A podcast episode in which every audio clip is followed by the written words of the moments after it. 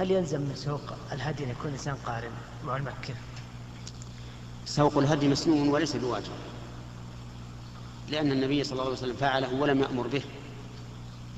والأصل فيما فعله النبي صلى الله عليه وسلم تعبدا دون أمر أنه مسنون.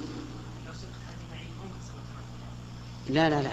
أن تسأل تقول هل يجب على من أراد القران أن يسوق الهدي؟ هل ممكن أصير متمتعا؟ لا. إذا كن إذا سقت الهدي لا يمكن أن تكون متمتع لأن المتمتع لا بد أن يتحلل من العمرة. والت... طيب والتحلل من العمرة لا يمكن مع مع سوق الهدي. طيب ما تعطى شركة الراجحة الحين؟ ما يكون سوق هدي؟ لا لا. هذا سوق هذا هذا سوق سوق قروش. هذا ليس سوق هدي.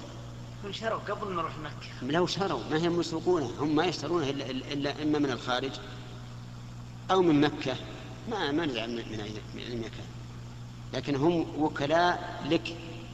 يشترون لك ويذبحون لك فقط.